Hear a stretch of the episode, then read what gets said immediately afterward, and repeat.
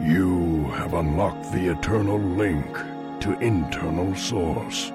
The key of imagination, your admission. Access to the enlightened dimension. A gateway at the junction of darkness and light. The place at which the chaos of our conditioned frame of mind give way to a life in constant flux, only to be mastered through vigilant discipline. Peaceful times may come, testing times may go. This is the ebb and flow.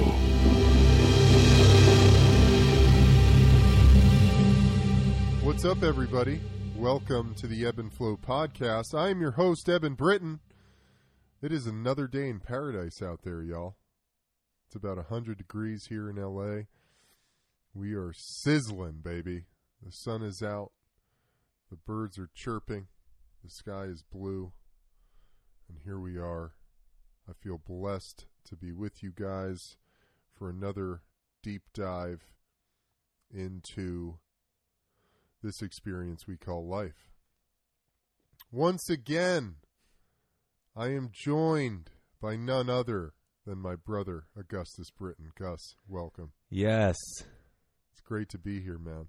we're here. We've got a nice flow going here, dude. I Yeah. appreciate you being my roll dog. Absolutely. So today, dude, Yeah. I guess what we're going to do is we're going to deconstruct. We're going to do a little deconstruction of social media. Yes. But before we do that, I feel compelled to share these intense dreams I had last night and some insights I gained this morning Mm. in meditation. Mm. So last night, I mean, for the last six months through this, uh, through coronavirus, because that's, you know, that's the easiest way to describe this time we're in and this sort of, um, you know, this paradigm shifting of experience that has been brought on by this virus. Um, my dreams have been so intense. They've been like movies, but beyond that, because they feel real, they feel. My dreams almost, I'm not even dreaming. I'm somewhere between the real world and this chasm of spiritual insight. It's like it feels like I'm sleeping with one eye open, open, having these experiences from past lives or future lives, and you know they're incredibly heavy. They've been at times incredibly draining. Last night, I had a dream of armies gathering and I was on one side. But the interesting thing, thinking back to my dream, was that while I was in this one camp at first, and we were gathering and sort of trying to gain a, we were we were this first army I was a part of. We were trying to, we were attempting to gain a stable ground. But then later on in my dream, it switched, and my perspective was from the other army, the opposing army. Mm. And it was tremendously intense. I felt all the I felt the range of emotions that I imagine come with warfare, rage, fear, anxiety, excitement, passion, deep belief in what we were fighting for and against. Um, and I couldn't even really tell you what that is, other than, you know, just the simple idea, the simple sensation of being in the midst of a war or in preparation for a war. And, and really, to me, and I had a great meeting with one of my spiritual mentors later this morning, just before I got here. You know, this is a big time of spiritual warfare, internal warfare for all of us. We're all in the midst of these internal battles. And when you surrender to that and you're able to sit with that and be with that, there's so much we can gain and learn from what's going on inside of us. So I woke up this morning and, you know, having, you know how it is. You wake up in the morning after having a super intense dream like that and you're on edge. You know, I could feel it buzzing through my nervous system. I felt the anger, I felt the fear. And, you know, part of my morning practice is always to get 30 minutes of meditation and prayer in uh, before the day gets started. And so I sat down, I got my meditation going, and I start meditating, and these two aspects of myself emerge. And the first aspect of myself that came through, it, you know, it's almost a, a, you know, these are shadows of my grand, of my collective self. And the first aspect of myself was this savage warrior, this wild man who's ready for action, ready for battle at all times. And in the past, I would say that I've been very fearful of this character. I've been very wary of this character. But this morning, I had this profound insight to just let him be there and to thank him. And I took him, I actually pet his head and I said, Thank you. Thank you for being here. Thank you for being here because I'm so grateful to have you. Because if anything should happen, I know that you can protect us. And then the other aspect of myself which came in was this the terrified little boy, the scared little boy inside of me that is worried that there is no safety, that nothing is okay. And I took that little boy's hand and I held it and I said, It's going to be okay. We're going to be okay. We're going to make it through this. And I held there, I sat there with these two aspects of myself and I allowed them to be there without trying to push them away, go somewhere else, get rid of it. And by God, it fucking all of the the fear and the anxiety and the rage it lifted and it completed what what emerged was was this complete picture of me sitting there in the present moment in peace in safety in harmony with my surroundings ready to take on the day one moment at a time. And that's a big practice for me. You know in this if you're on a spiritual path uh, the word spiritual it compartmentalizes it. I know for many of you and you put it into this category of something sort of unseen and weird and out there. But whatever that means for you being in alignment with your destiny path when because when we go on a path of healing ourselves or integrating ourselves to be more whole many of the times we're seeking out this perfect vision of ourselves, this perfect, idealized, golden idol of who we wish we were that is minus all of these other characters. But it's like, as Ram Dass says, or any of the great spiritual gurus, Rumi has talked about it in his poetry. You know, when these characters come to your door knocking, invite them in for tea and sit with them and allow them to be there. Because the moment you start pushing them away, you create the monsters. You give it energy. It starts to suck energy from you because it becomes something that you're running away from. But if you just allow them to be there with you in that moment, you realize it's all you. That's you. Gus, you said it the other day in a podcast when and it's it's cosmic in my experience in the thread of my consciousness that's been happening over the last week, I have to say. Because this is sort of the a missing piece for me is allowing all of this shit to just be here and not pushing it away and not running from it, but you said, you know, Ram Dass had this experience of seeing all of these people and characters as himself Mm. Because that's what that's what this is all about. Yeah. Because you can never you can never cut yourself off from who you are and the various aspects of you. They're all in there. Yeah. Yeah. The wild man, the sex fiend, the warrior, the you know, the fucking terrified child. Like they're all in there, man. Mm. And I got to have this beautiful experience of just allowing them to be with me and bringing them in and fucking loving them for who they are and what they represent in me. Because they're so necessary and vital to me as a complete human. Right. So I just wanted to share that to kick this thing off. Yeah, well, I think that's uh thank you for sharing that and it's very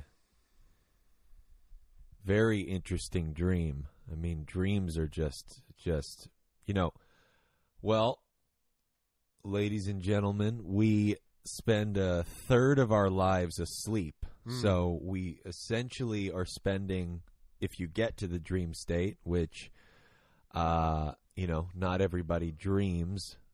I mean, or more, some people dream less than others, more some more than others.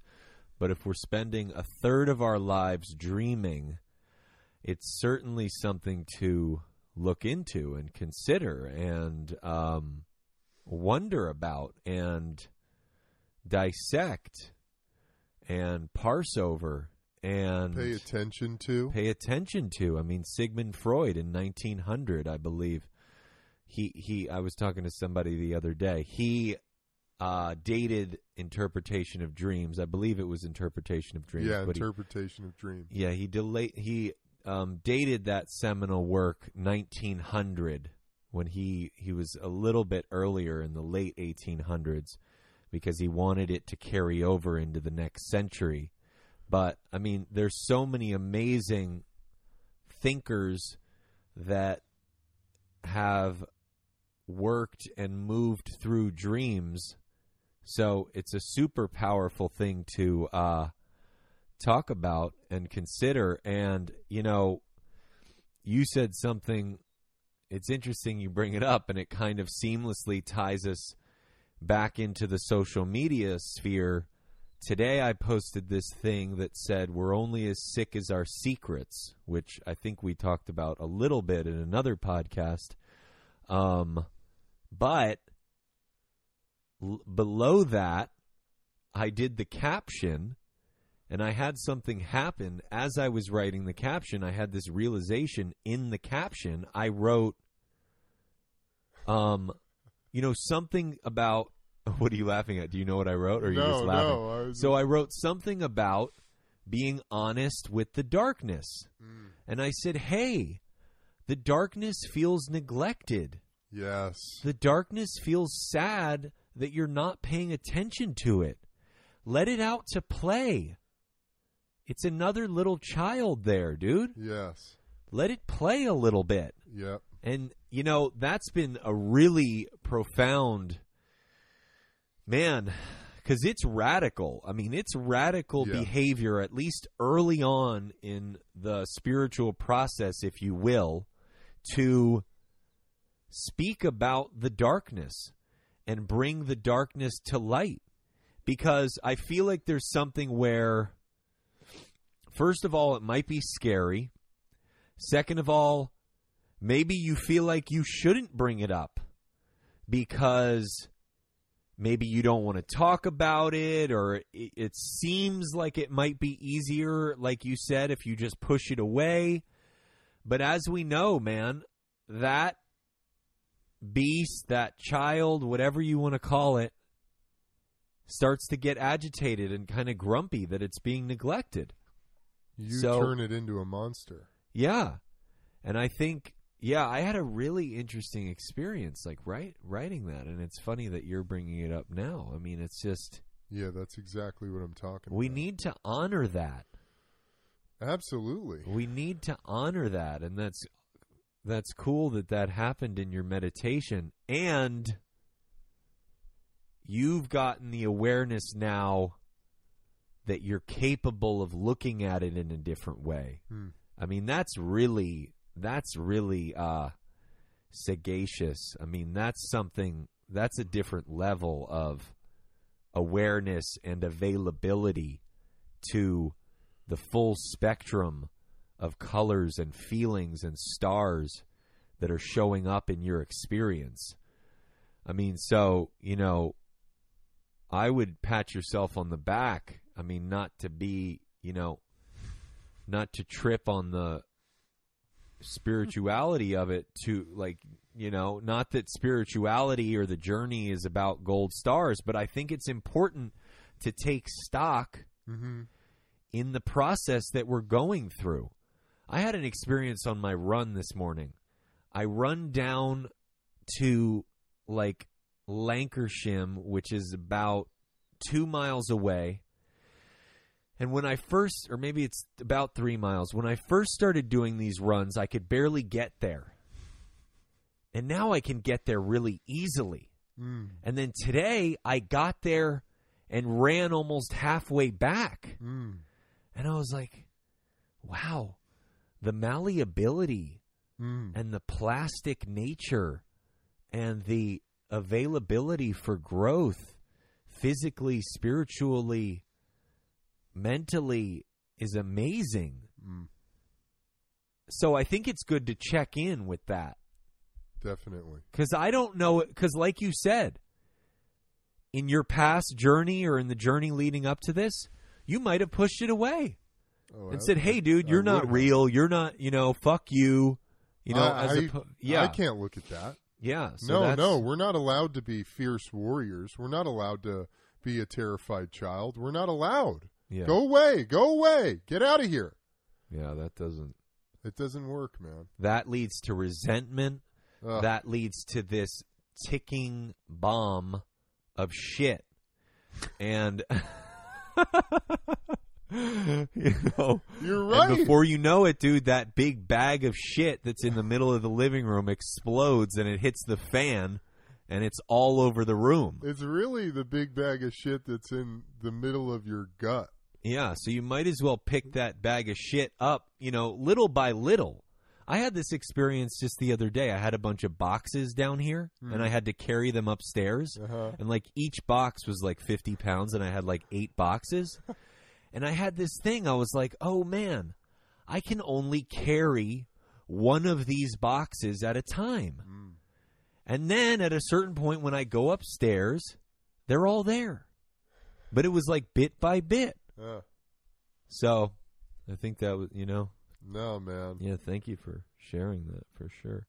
Yeah, well, to your point of what you experienced on your run today, our physical bodies are simply manifestations of everything happening emotionally and spiritually. Mm.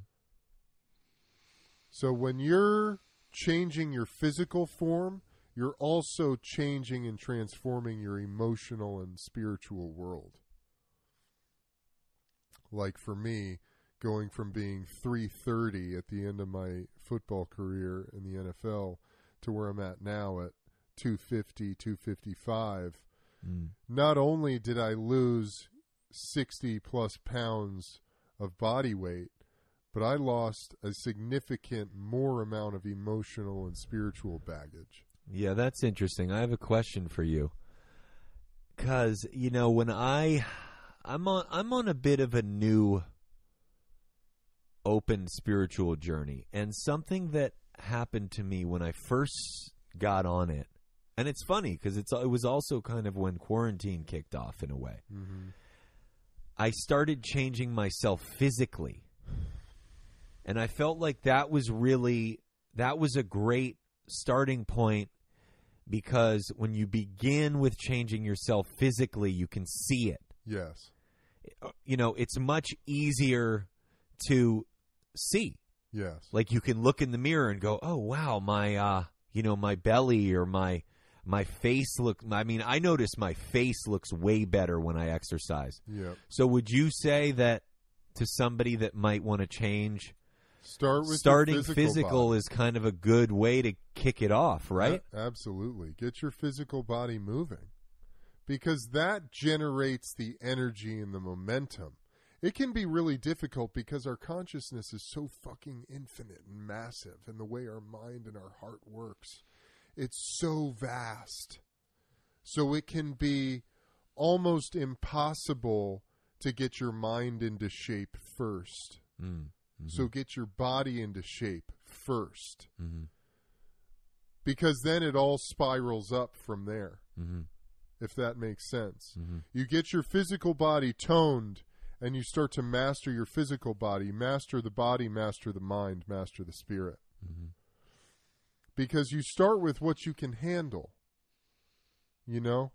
You can't go from depressed, miserable, full of sadness, hopelessness, unworthiness to being this shooting star of success and inspiration and creativity.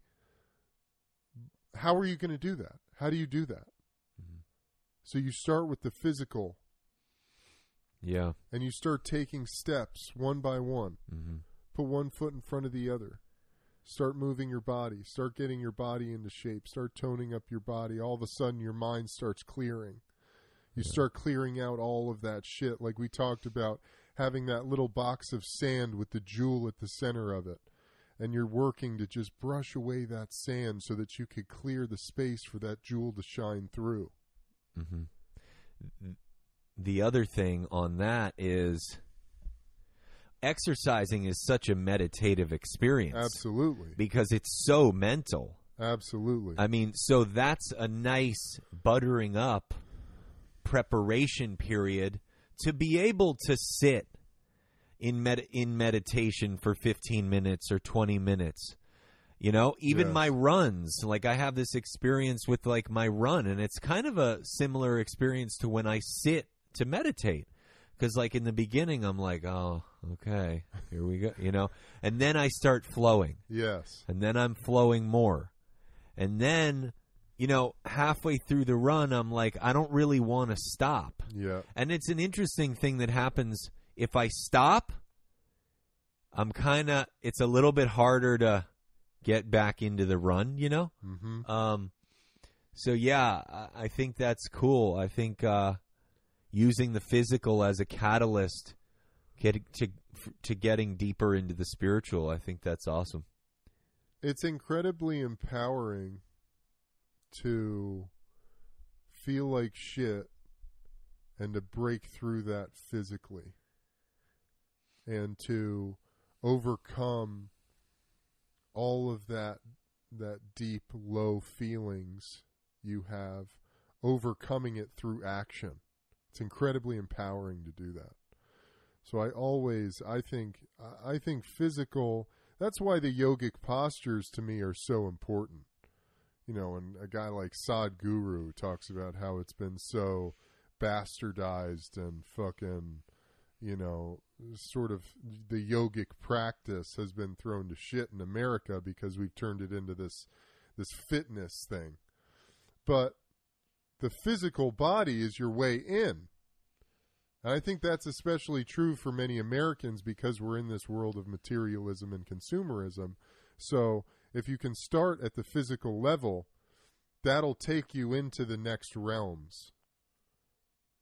Yeah, which is interesting to think about the beginnings of yoga, where they were a lot closer to the spiritual realm than we are, Yeah. I would imagine, because they're living closer to nature. Yeah. We're living a lot further away from nature. Uh-huh. I mean, I mean, you know, the computers, the phones, also just, you know, not growing our food, et cetera, et cetera. So, I mean, I think that in a way, thinking about it now, that makes sense that, y- you know, their postures were corpse pose and like a lotus seat. yeah. Um, yeah, yeah. It's awesome, dude. It's awesome. Great way to kick this thing off. So, Yeah. the deconstruction of social media. I've got some dates. All right, now don't get me wrong. I've had a lot of thoughts about this, Gus, since we started talking about doing this Okay. episode. But in the grand scheme, I don't think social media is inherently good or bad. Yeah. I think it it can be a magnificent tool. Yes. I want to start with this these sort of laying out the groundwork of what this this discussion is going to be about. Now it's a magnificent tool of connection. It's a magnificent platform to amplify your message as a node or a part uh, or a particle of the universe. In your little individual life that you have, it is magnificent to have access to something like social media. What a what an incredible tool. Now that being said, this thing has quickened at such a massive rate how we use it and what we do with it. And it's so infinite and vast in its landscape of what is available within it, um, what the darkness, because once again, as spirit is in all things, therefore, social media, once again, is another social media. The internet itself is all another manifestation of spirit. And God also works through these things as well. Mm-hmm. So, that being said, what do I mean by it's been so quickened in its pace that we've almost lost what it uh, what it started out as? For me, and w- I'd like to go into your notes and your timeline on how these things came about, but social media really began as a way to connect with people. Not only now did you have access to, you know, being able to call someone. At one time, that was a revolutionary thing to be able to pick up a phone and call your friend across the country, across the world, and talk to them Mm-hmm. and connect with a person that's incredibly far away, Mm-hmm. And to and to shorten that distance between you and your loved ones and your friends. So social media is another. It's an exponential factor on connection covering great distances you can learn you can know about how people are doing you can see how they're living posting pictures sharing their thoughts etc so this is to me this was the basis of what social media Mm-hmm. was and was founded under. I mean i'm sure there are plenty of people out there toiling away in the darkness who would say no social media is a cia contraption to gain all of our information etc that's fine because there is always the dark and the light in every scenario. I'm saying on the surface the light the very the very epitome of what social media represents is is a tool for connection so let's go into it Yeah. let's dive in Yeah. where the fuck did this thing start? All right. So I did uh I wanted to just see some chronology of different items here. I think it's important. Yes. So the the telephone. The telephone Italian innovator Antonio Meucci is credited with inventing the first basic phone in 1849 Hmm. and Frenchman Charles Bourseul devised a phone in 1854. However, Alexander Graham Bell won the first U.S. patent for the device in 1876. Okay. So we've got the telephone, like this big thing. Wow, I didn't know you were going to start there. That was funny how Yeah, yeah. intuitive that, intuited that. Yeah. 1876, okay? So then we've got 6th of August 1991 the World Wide Web goes live. Oh wow. This says there's no fanfare in the global press. In fact, most people around the world didn't even know that the internet was a thing. Even if they did, the revolution of the web ushered in was still but a twinkle in this gentleman Tim Berners-Lee Lee's eyes. Okay? So 1991. Wait, so Tim Berners Lee I guess that's the guy. created the web? How did that come about? What is The fuck knows. I mean, uh, that's a that? Because that to me is almost the most mystical point of all of this. Where the fuck is the source of the internet and the World Wide Web? What does that emanate from? Today is a significant day in the history. August 1991, exactly 21 years. This is an old article.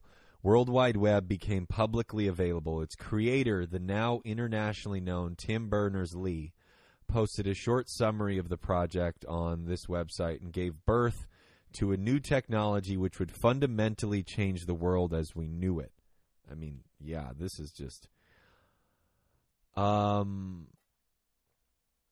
I mean The WWW project merges the techniques of information retrieval and hypertext to make an easy but powerful global information system.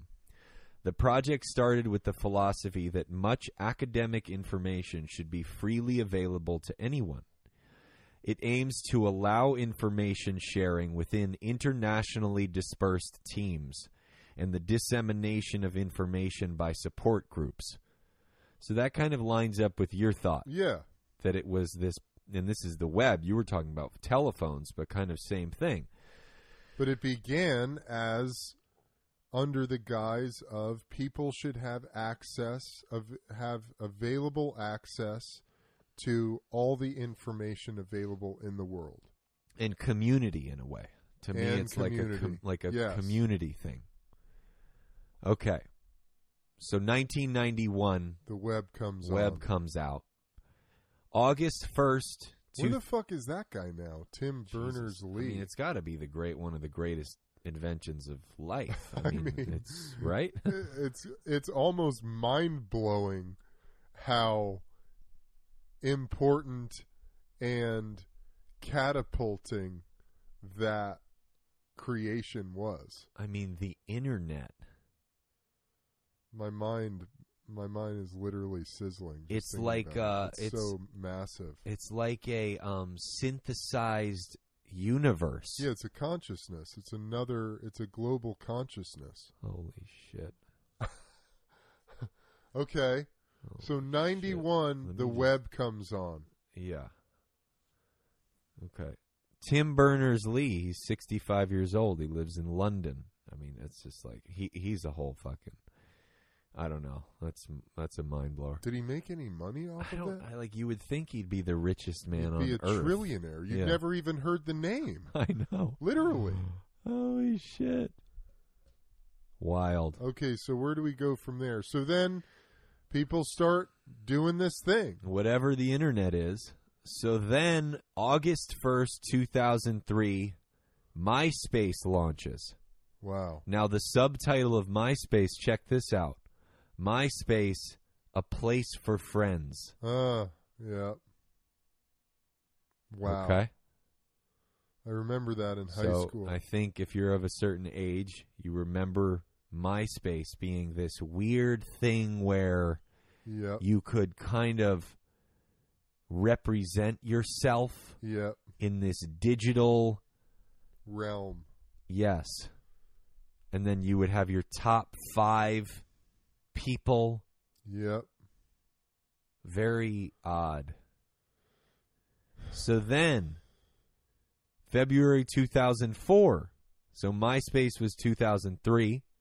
2004, Facebook launches. Mm, yep. I had my first introduction to Facebook summer of 2005 when I arrived at the University of Arizona. And the older guys on my team were like, dude, do you have a Facebook account? I was like, no, what the fuck is Facebook? They're like, dude, it's like MySpace, but way cooler. It's all college kids. And at that time, it was, you had to have a college school email to get an account on Oh. Facebook. Yeah. And it was all about like the poking, Poke. I was going to bring that up. yeah. poking the, you know, the chicks you were into, friends, connecting with people. I'm pretty sure it was already international Uh huh. at that time. But it was very it was a very uh control it felt very controlled. Uh huh. You know, you you knew that people were weird if they were over the age of 30 on Facebook. Interesting. So you didn't have to be in school.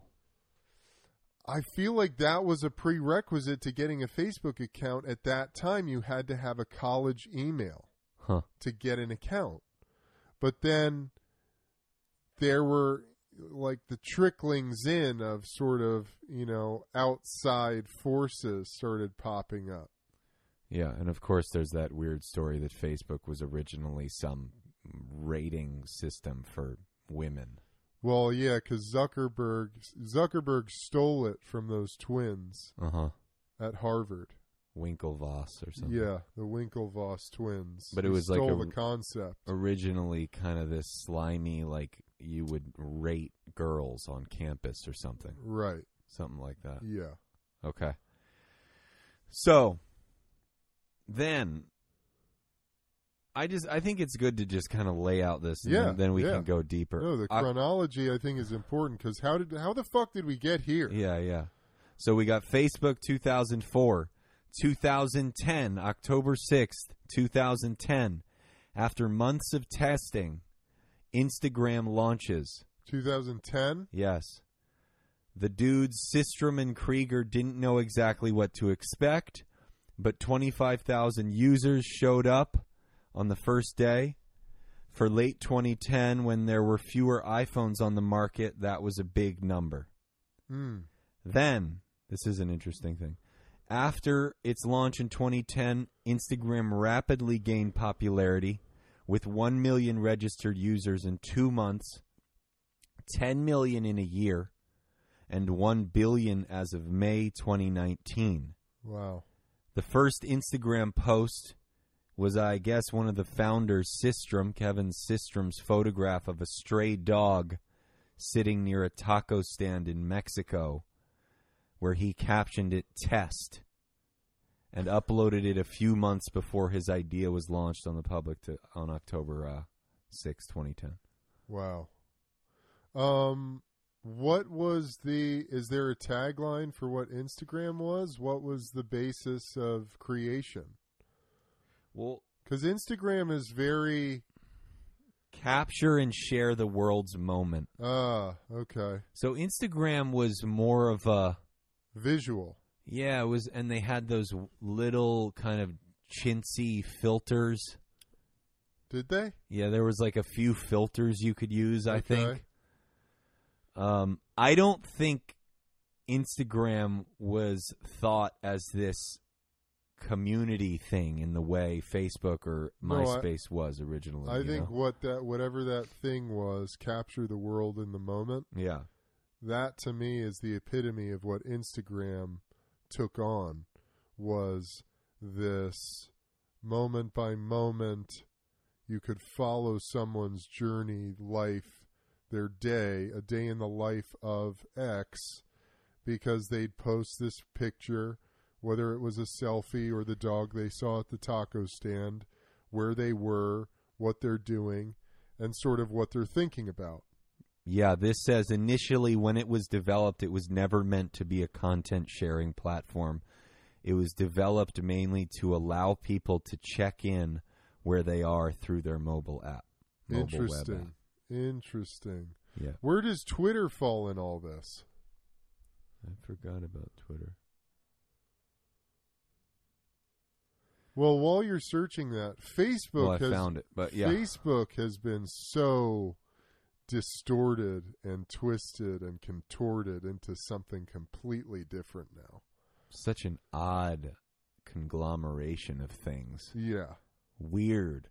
Facebook has become this Because Facebook is kind of a mix of all of them. uh-huh. It's like a news thing, uh, Facebook is too much for me. A Twitter, and you can post photos. It's I'm on the of- verge of deleting my Facebook account yeah. because it's just too much. It's all too much for me. I can manage Instagram. Twitter moves way too fast for me because it seems to be all stream of consciousness and news through words. And that always just feels like way too high speed. Instagram is something I can post, I can share my content, and I can step back from on Instagram. on Instagram, Yeah. even though that also has its pitfalls. But let's continue. So Twitter came So about. Twitter came out Mar. So let's just recap. So we got MySpace 2003. Which is is MySpace around anymore? Well, I got this chronology, or I have this timeline of these things, so Okay. I'll, I'll share that too. So MySpace 2003, Facebook 2004, Instagram 2010. Wow, six years.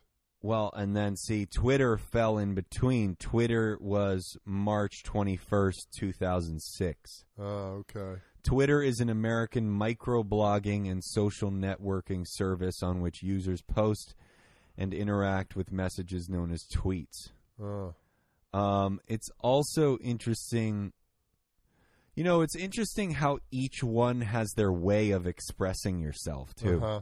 Like Twitter did the thing of 120 cat 120 letters, yeah, right? 120 20 words or something.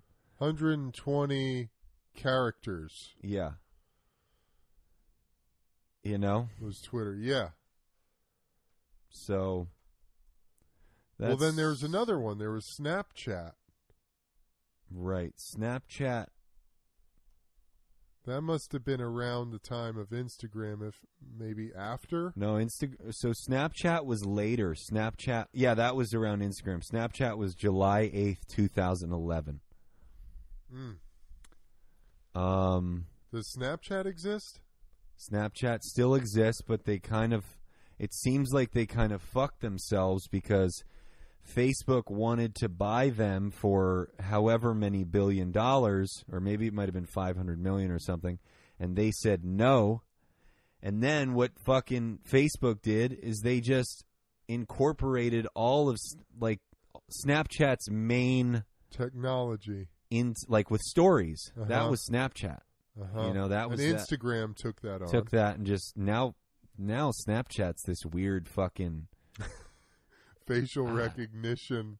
porn site. It's just weird. Snapchat's just I don't understand it really. With news and it's like, dude, do we need Snapchat? Do we need that many things? We really don't. so then the other thing, I did this timeline of social media Okay. and it goes from 1972 up until now. Wow. There's a good amount of social media sites that didn't make it. Uh-huh. which I didn't really realize. Like, there's a bunch of them. Flickr, Orkut, Tagged, QZone, Reddit, RenRen, AOL, Yahoo, MSN, Habbo, Open Diary, FidoNet, ARPANET, Quora, Keek, Path. So, like, there's like a bunch of them that just Wow. like fell off. This- Reddit hung around. That's like an underground news sharing. viral thing. Yeah, that's a very bizarre world that I've no interest in being a part of. Yeah, this one was kind of intriguing to me. This one called Bebo that was just a disaster. It it started in 2005 that describes itself as a company that dreams up ideas for fun social apps. And it was sold came out in 2005, yeah, and it was sold AOL bought it for like 805 million dollars Hmm, so and it out. tanked. and that's why AOL tanked. Like their AOL CEO got fired because of buying this, wow. and it just fucking bombed. what was the what was the actionable experience For of Bebo? Bebo? Original website features users received a personal profile page where they would post blogs, photos, music, videos, questionnaires, and which others users may answer. Additionally, could add others as friends and send them messages and update their personal profiles and notify friends about themselves. So it's like a It's just It's it was just thing. too early. It was just too early. or just didn't karmically hit right. I don't know. Well, I Because feel like this- 2005, 2005, Facebook was 04. yeah. So well, I feel like, but Facebook didn't start out that way, though, dude. Mm. Facebook was much more simplistic in its functionality when it first started. Mm. it didn't have all this shit. Yeah. You could post, you know, a picture and a caption. You could find friends. You could poke people, which I think was always like the most interesting part of Facebook yeah. because it was enticing and interesting and kind of sexy and, and all of that. and then, but it it wasn't everything it is now. You couldn't share a video. You couldn't do all this other shit.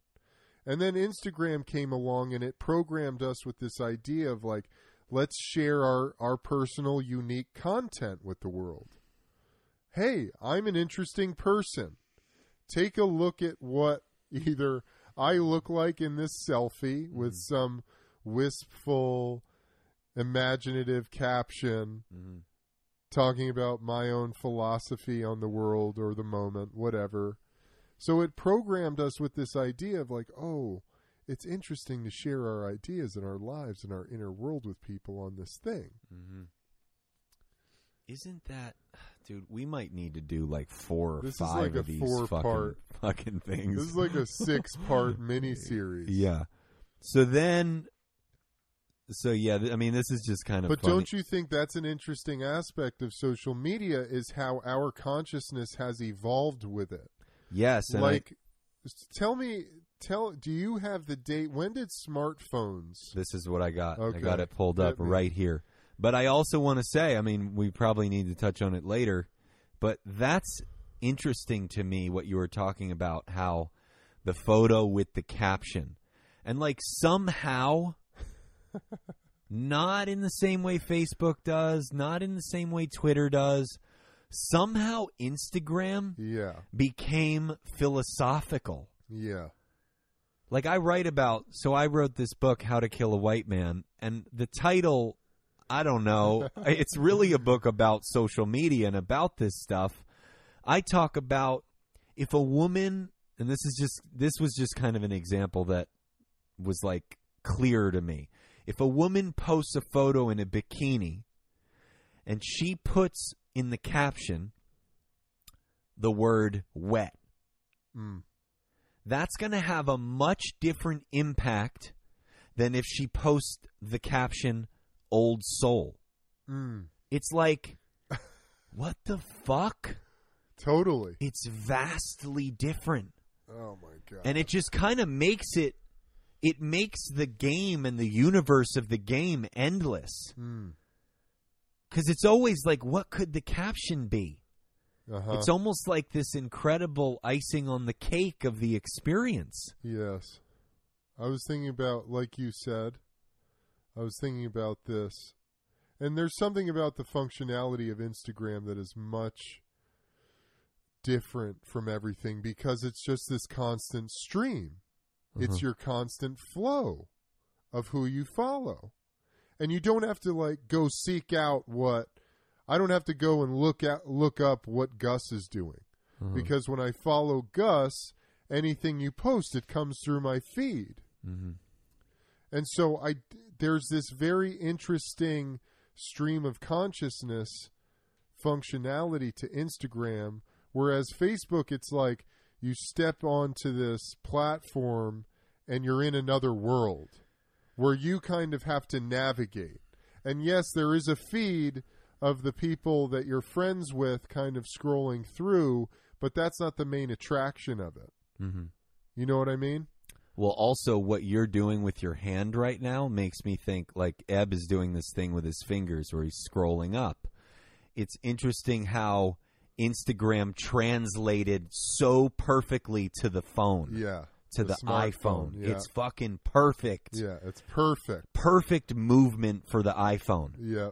Facebook doesn't have that. Yeah. Twitter doesn't have that. Yeah. Snapchat doesn't have that. For some reason, the way, and that kind of fell in place because, well, I guess Instagram came out with the iPhone. So it was sort of designed perfectly for When that. was the first iPhone?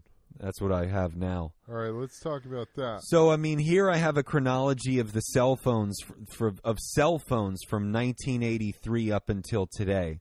So basically, for like the first 20 years, they look like bricks, or they look like you know flip things that are like ridiculous. The BlackBerry.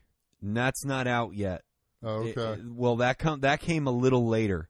So it seems like Motorola and Nokia yeah. kind of just had the market. Yeah. Like Nokia, like all the phones are Nokias in particular. Yes. Ericsson. So then, so they start to get a little. So the BlackBerry is now here in 2003. BlackBerry Quark. So then the RAZR comes out in 2004. So we got the RAZR. That was kind of like an intro into like, ooh, this could be something different. Uh huh. We could do weird shit with this. Uh huh. It doesn't need to be just uh like this can be aesthetically interesting. Uh huh. So then you've got some weird like f- like flip things. Uh the Motorola Q, Prada seemed to try and jump in the market. That clearly Prada, the clear- designer. Yeah, that clearly didn't really work. So 2007 2007 the iPhone. First iPhone in 2007. Yes, the original iPhone was released in June 2007 with an auto rotate sensor, multi touch sensor that allowed multiple inputs while ignoring minor touches, touch interface that replaced the traditional QWERTY keyboards, and many other features that helped to give Apple an almost instant healthy market share on its release. So 2007, that runs for a bit. You've got some different Blackberries. I, I had this Helio Ocean thing, which was like a kind of like a handheld sidekick type oh yeah, I remember that. The sidekick too. So then the sidekick, there's there's it seems like there were early variations of the sidekick. Uh huh. BlackBerry Bold comes out. Um so then let me see when the sidekick. So the sidekick 2009 another Prada phone, BlackBerry Curve. So the sidekick is out in 2009. So that was just I just remember that in high school just Yeah. being really I think I had a sidekick or I wanted one or something. Um so that's where we get. Well, it's interesting how Apple That's where we're at. Apple started with the iPod Yeah, when did the iPod come out? because the iPod was this was a smaller version of the iPhone 2001. that you could put all your music on. Way earlier. and it had this 2001. function this this smart screen Yeah. functionality to it. Well, the early ones had a couple buttons, remember? The early ones had Yeah. like the four buttons. It had the home button. Yeah. And then you would. Uh huh. Yeah, yeah, yeah. The circle Yeah, yeah, I'm looking at to it now. scroll through. Yeah. So that was early, 2001. And I remember when I started hearing, "Oh, you know, Apple's coming out with a phone," and I was like, what? Right. What the fuck? Yeah. Going to do a phone? I remember that. Well, how are they going to do a phone? Your mind was blown that, that they were going to do that. Look where we are, dude. Look how fast Woo! this shit has moved. Look at how fast it's moved. It's a trip. Instagram came out in 2010. the first iPhone was only 2001. No, no, no. The iPod, the first iPhone was 2009. Holy fuck. Yeah. The first iPhone was 2009? Yeah, that's what it says. Yeah. Evolution of the Really? phone. Yeah, the evolution of the phone. iPhone 1, Yeah, 2009?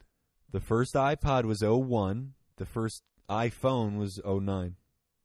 Oh my god. Oh my god, dude. How look at where we are. Oh no, wait, excuse me. 2008. Wait, what year does it say here? Oh no, 2007 was the first iPhone. Still, 2007. Still, I mean, 13 years ago. And here I am with an iPhone 11, and it's literally like I have a full-blown computer in my hand. God in the machine. Deus Ex Machina. It's ubiquitous now. It's so ubiquitous. It's so entrenched in our culture. That's what's so mind-blowing to me. Is there going to be an iPhone 100?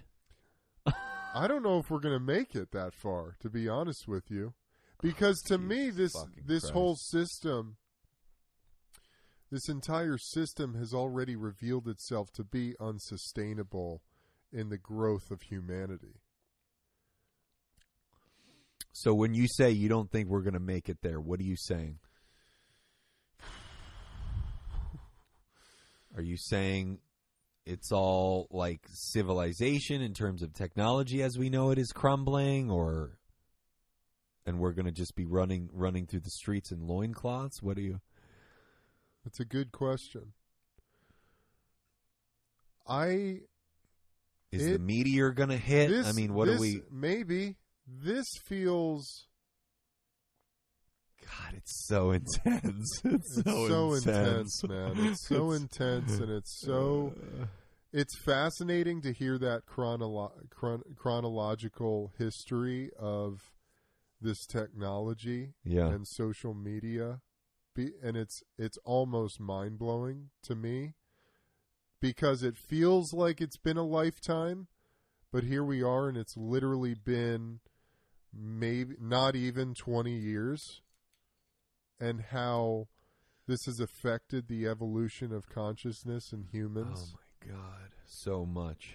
and I feel as though we are just in such a.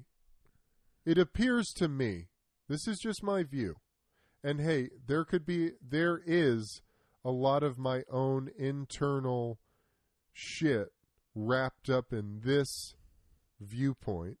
So take it with a grain of salt, as with everything I say.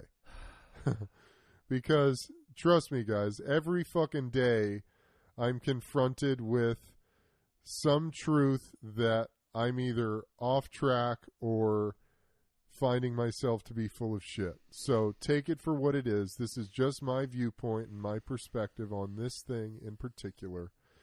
But it appears to me, from what I view through the lens of social media, that human beings are in an absolute, undeniable crisis of the soul. And I can't help but believe that it is in that that expedited crisis of the soul that we find ourselves in is in direct correlation to the rise and prevalence of this technology in our lives. Because what it has done is it has created a greater and greater distance between us and our humanity. The things that keep us grounded, the things that keep us evolving and growing in a sustainable trajectory. I think this moves too fast for human minds to be able to comprehend it. Yeah. I Until, let me just finish with Yeah, yeah. this. yeah.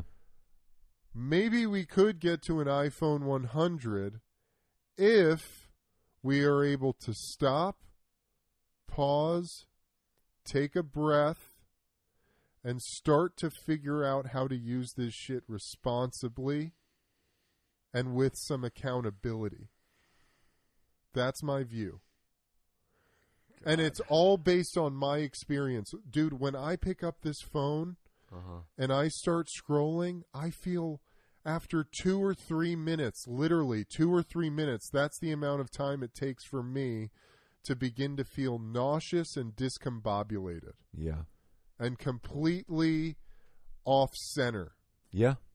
So, what happens when you're just scrolling through Instagram or Facebook or the internet for six plus hours a day, which many people are doing?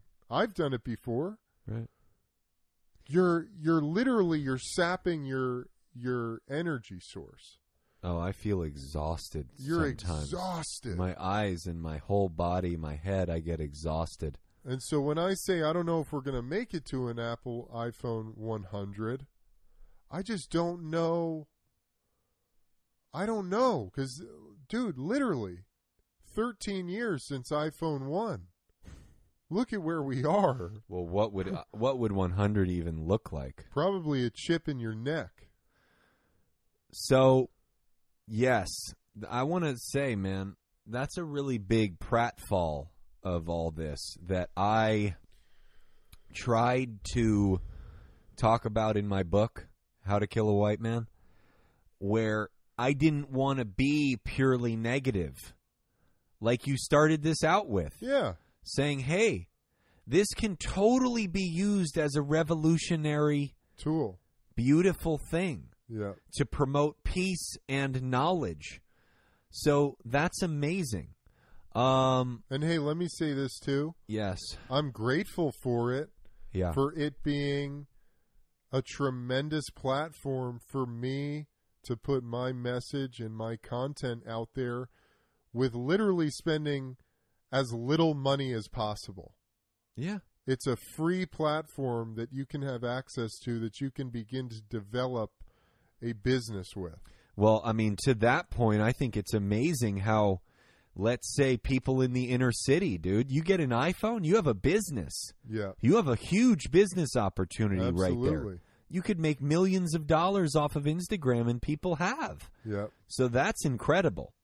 Let's also note that, you know, you're, I don't want to say a slave to Instagram because Well, we I- definitely I mean, you are in a way, that. but if we, you know, if you're you're you're working for Instagram, if you're posting on their thing, you're you're providing them content to stay afloat.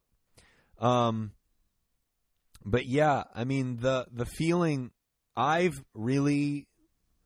I, I'm conscious, as you said, of that pitfall of, you know, not being super uh, new super low and dark about it. I will say though, part of the reason I wanted to write that book and write and write about these stories is because I heard everybody saying the same things. right. Yeah. It wasn't like I was sitting there and fucking talking to myself. In your echo chamber. I heard I would go to a cafe and I'd hear people saying right next to me, "Man, how do I get a million followers? How do I do this? Oh my god. You know, I posted that the other day and you should have, you know, my sister got so upset. You know, like different Yeah. scenarios of different things. So, you know, I think you can say, Eb, that you know, you don't want to be crazy and you don't want to be alarmist, but like when if you're not when do when do you start being alarmist or when do you start talking about it? Like when do you start saying, "Hey, wait a second. What are all these ass photos doing for my mind and my spirit?" Yeah. And you know, you can With the squirt emoji. Yeah, that's great. and you can uh, talk about philosophical, and you can, you know, you can curate it to to see what you want to see. But there's also a lot of stuff on there. Yep. Um, so I pulled up a couple other things. 1455, Gutenberg produced what is considered to be the first book ever printed, Huh. a Latin language Bible printed in Mainz, Germany. Wow. I just wanted to throw books in there. 1455. Yeah, so books have been around for a while. The first library, Livraria Bertrand, is the oldest operating bookstore in the world, founded in 1732 in Lisbon, Portugal. The original bookstore is Lisbon is in Lisbon's Chiado neighborhood. Was declared by Guinness as the world oldest operating bookstore in 2016. Amazon launched in 1995, a website that only sold books Only books. Founder Bezos had a vision for the company's explosive growth and e commerce domination. He knew from the very beginning that he wanted Amazon to be a quote, everything, an everything store. Hmm. Have you seen some of those funny pictures of him from back then? Yeah. He's like this nerdy little dude with a bowl cut. The fucking signs painted on fucking tissue Yeah, and in his office. they've I've seen this great meme of him from back then, hmm and he's like really like cute and nerdy, and he's like, "My name's Jeff Bezos, and I sell books." Yeah. and then side by side to him now with, With the, the- fucking stark shaved head, Aviators. aviators with the like bulletproof vest looking down vest on. Yeah. And it's like, my name's Jeff Bezos and I sell whatever the fuck I want. So, what an interesting transformation. But I wanted to, I wanted to bring that up because it's interesting how things grow. Uh huh. It's interesting how things morph and evolve or unevolve. Mm. And also back to the human element. We can grow. We can grow and shift things. So, you know, like you said, the internet is a consciousness. hmm That can grow too. Yeah.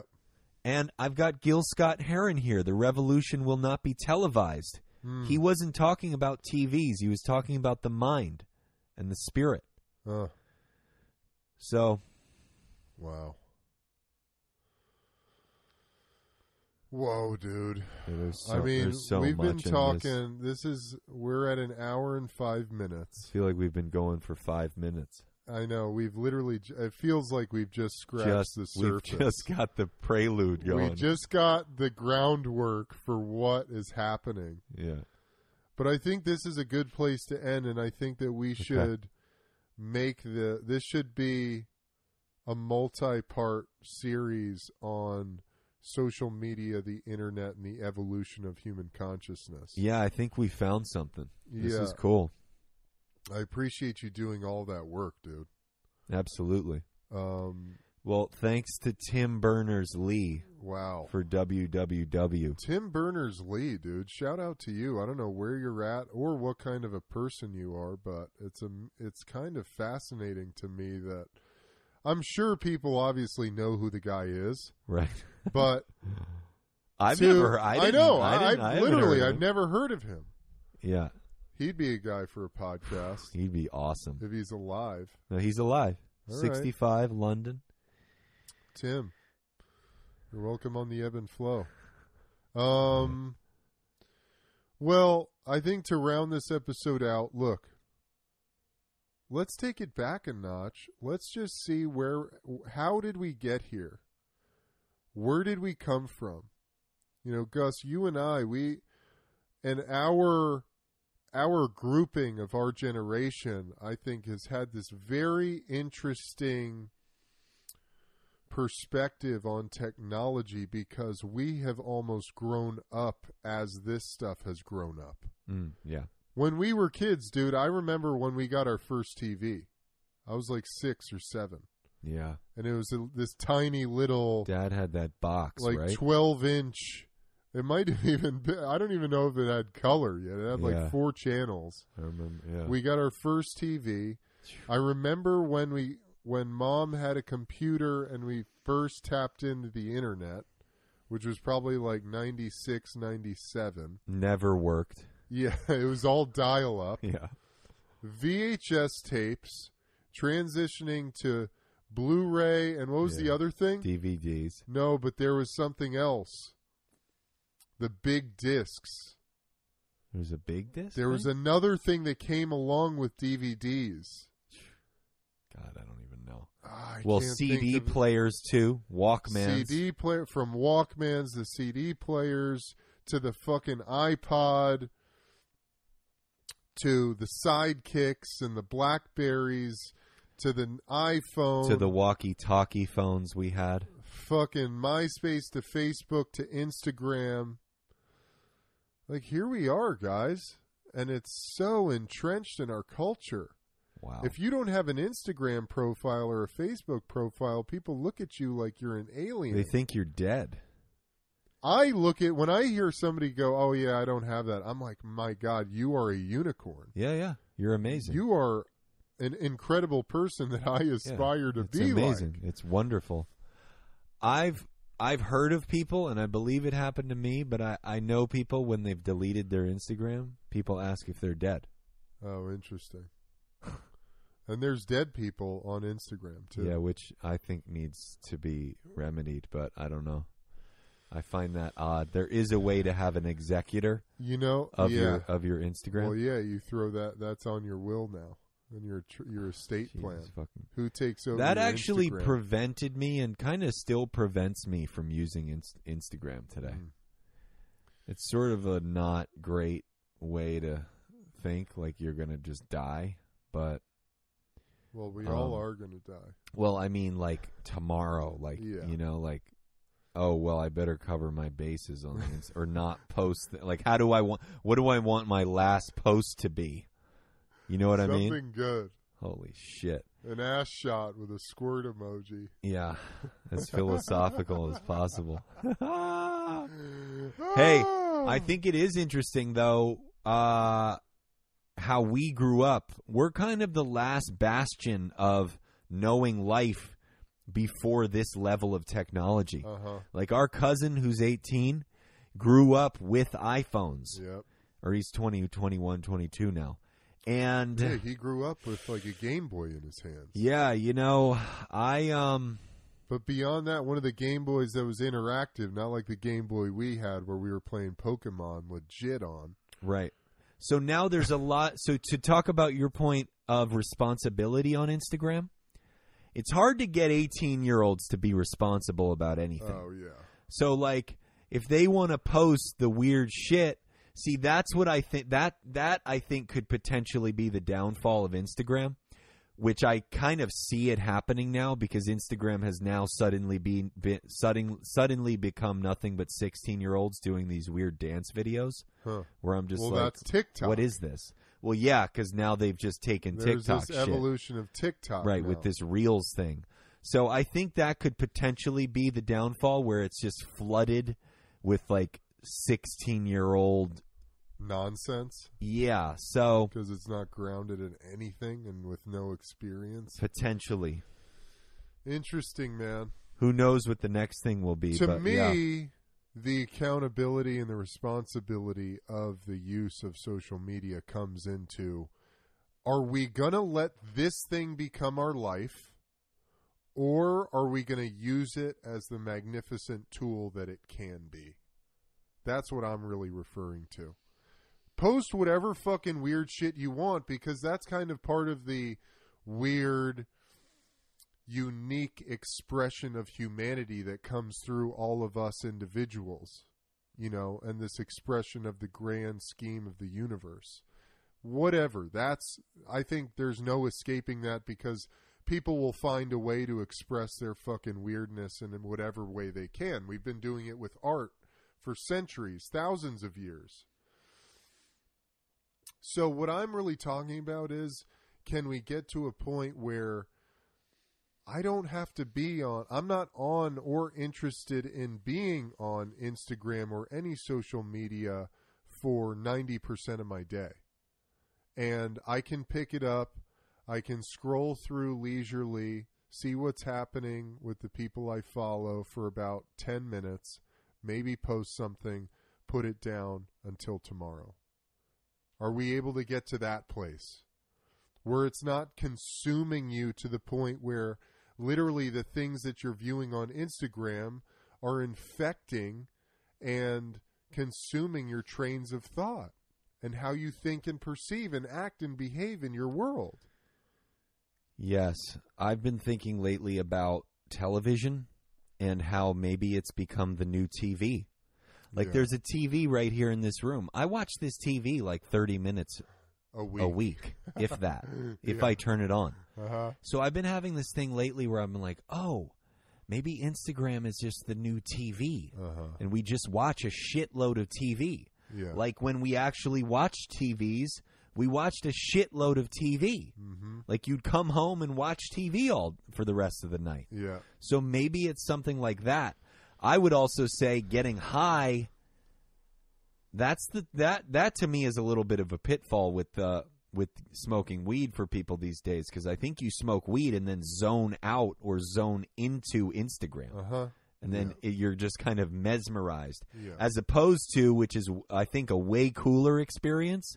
You smoke a joint and then go for a walk. yes. That's what. That's, where, we really funky stuff happens because you where start the real shit is. you start looking in the trees or you look into a flower yeah, and you're like, "Oh man, that's way You more get- fun." you get barefoot in the grass And and, wait- feel the energy of the fucking earth come through. and way more heart opening and balancing and not tempted by weird things, Yeah, not thwarted with a photo of, you know, a house on fire or something. It's just Yeah. like you're in that pure. yeah. So, I love it, dude. Any any last thoughts after that? That was a great last words. we could be here for Yeah, we'll be here. All right. Well, we'll Yeah. we'll we'll dive into another aspect of this soon because I think it's interesting what is happening to human consciousness Yeah. and the the escalating level and access of digital media, social media. Um, well, hey everybody. Thank you so much for joining on this episode. I hope you guys enjoyed that. Stay in the light, stay positive. Take some time for yourself. I know I say this just about every time, but I can't stress the importance of getting to square one, cultivating that integrity of self within you through meditation, even just getting mindful about what you're eating and how you're moving and how you're behaving. You know, this is the magic of life. Like Gus said, what if you smoked that joint and instead of being mesmerized by the black mirror, you went out and got in the sunshine, got barefoot in the grass, went to the beach, took a walk around your neighborhood. These are the things that are going to fill you with life and provide you with some intuitive, creative inspiration to share something really positive on social media. I encourage you to do it. Lots of love to you guys. Until next time, I'm Eben Britton, and this is the Ebb and Flow Podcast. We're out of here. Peace.